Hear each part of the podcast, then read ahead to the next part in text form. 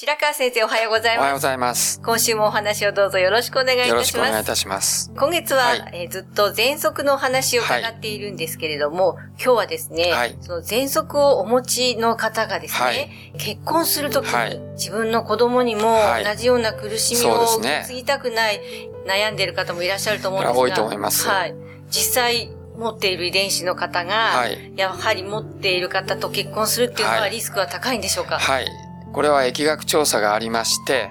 えまず、両親が全くアレルギーの素因がない場合でも、生まれてくるお子さんが、えアレルギー、あるいは喘息になる確率は30%だと言われています。そして、もし両親のどちらかがアレルギーがある、あるいは喘息の素因がある場合、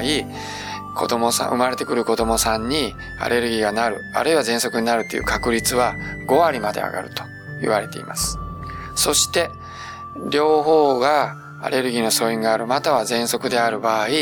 お子さんが喘息あるいはアレルギーになる確率は8割近くまで上がってしまうということになります。したがって何もしなければ両親ともアレルギーがある、あるいは喘息があるという場合、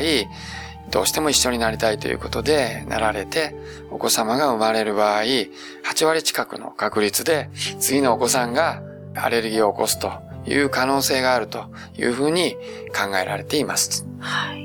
いや、ある程度覚悟して結婚した方がいいというお話にはなってしまいます。そうですね。理論的にはそういうことになっているんです。ですが、我々は本当にそれは避けられないのかということで、いろんなデータを取ることにしました。それはですね、今からもう二十何年前ですけれども、え妊娠したお母さんがどういう食事をとると、そのお子さんがアレルギーが出るか出ないかというのを追跡してみることにしました。そこで、兵庫県の高砂市、これは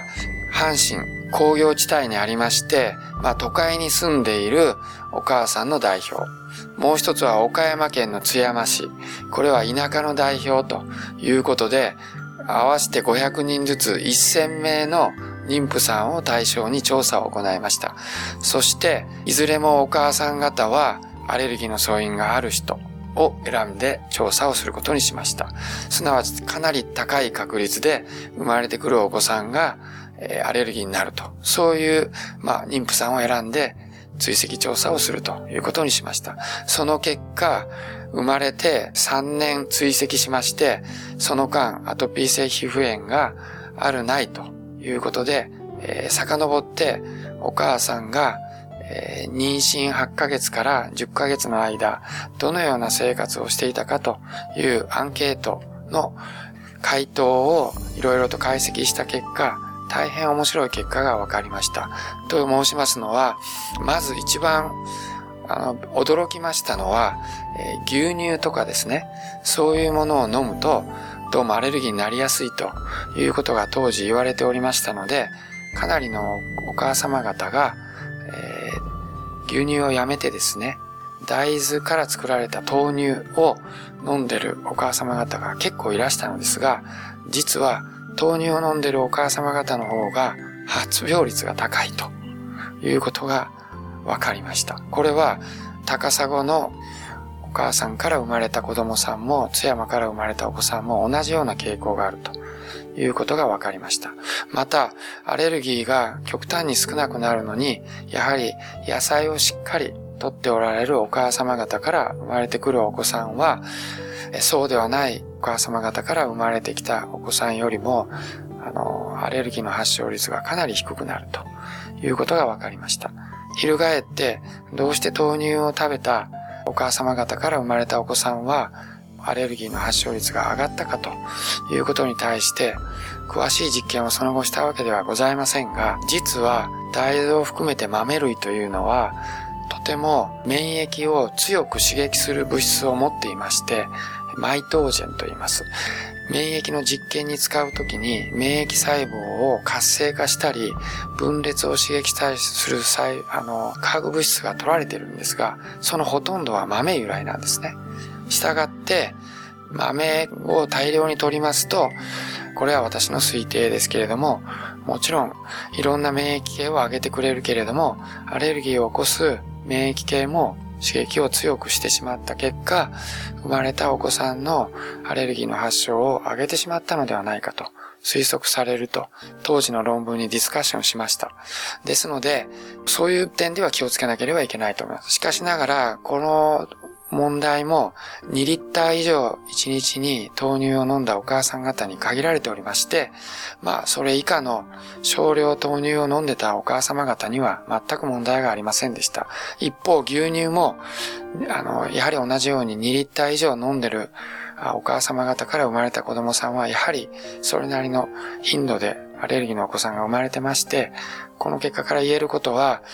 牛乳とか豆乳とかに注意して、あるいは逆に、それ一辺倒で偏った食事をすると、やはり強くアレルギーを発症してしまうので、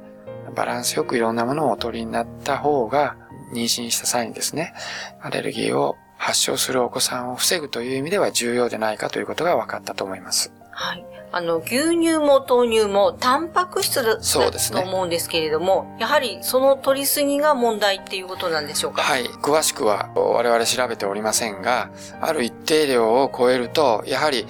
牛乳には牛乳で強い抗原性がありますし、動物由来ですからね。それから大豆製品である豆乳はやっぱり豆の強い抗原があって、それらが強くやっぱり免疫系を刺激してしまうことで、そういうことが起こると思います。ですので、少ない量を、あるいは中程度の量を適当に取るという方々の頻度はそんなに多くないので、やはり、えー、自分はそれをあの、防ぎたいということで、極端に何か、あの、本を読んで、これだというものを決めて、そればっかり取るというのはやはり危険だと思いました。はい。偏らないでバランスよくということなんですね。はい、はい。ありがとうございます。はい、また、このお話の続きは来週よろしくお願いいたします。はい、どうもありがとうございました。お話の相手は、FM 西東京の飯島千尋でした。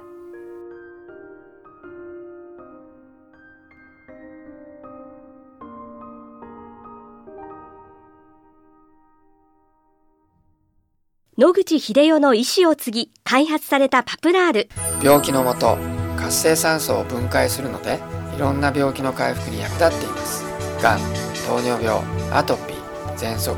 諦めないで使ってみるといいですよ。健康飲料パプラール。お問い合わせは武蔵野製薬で検索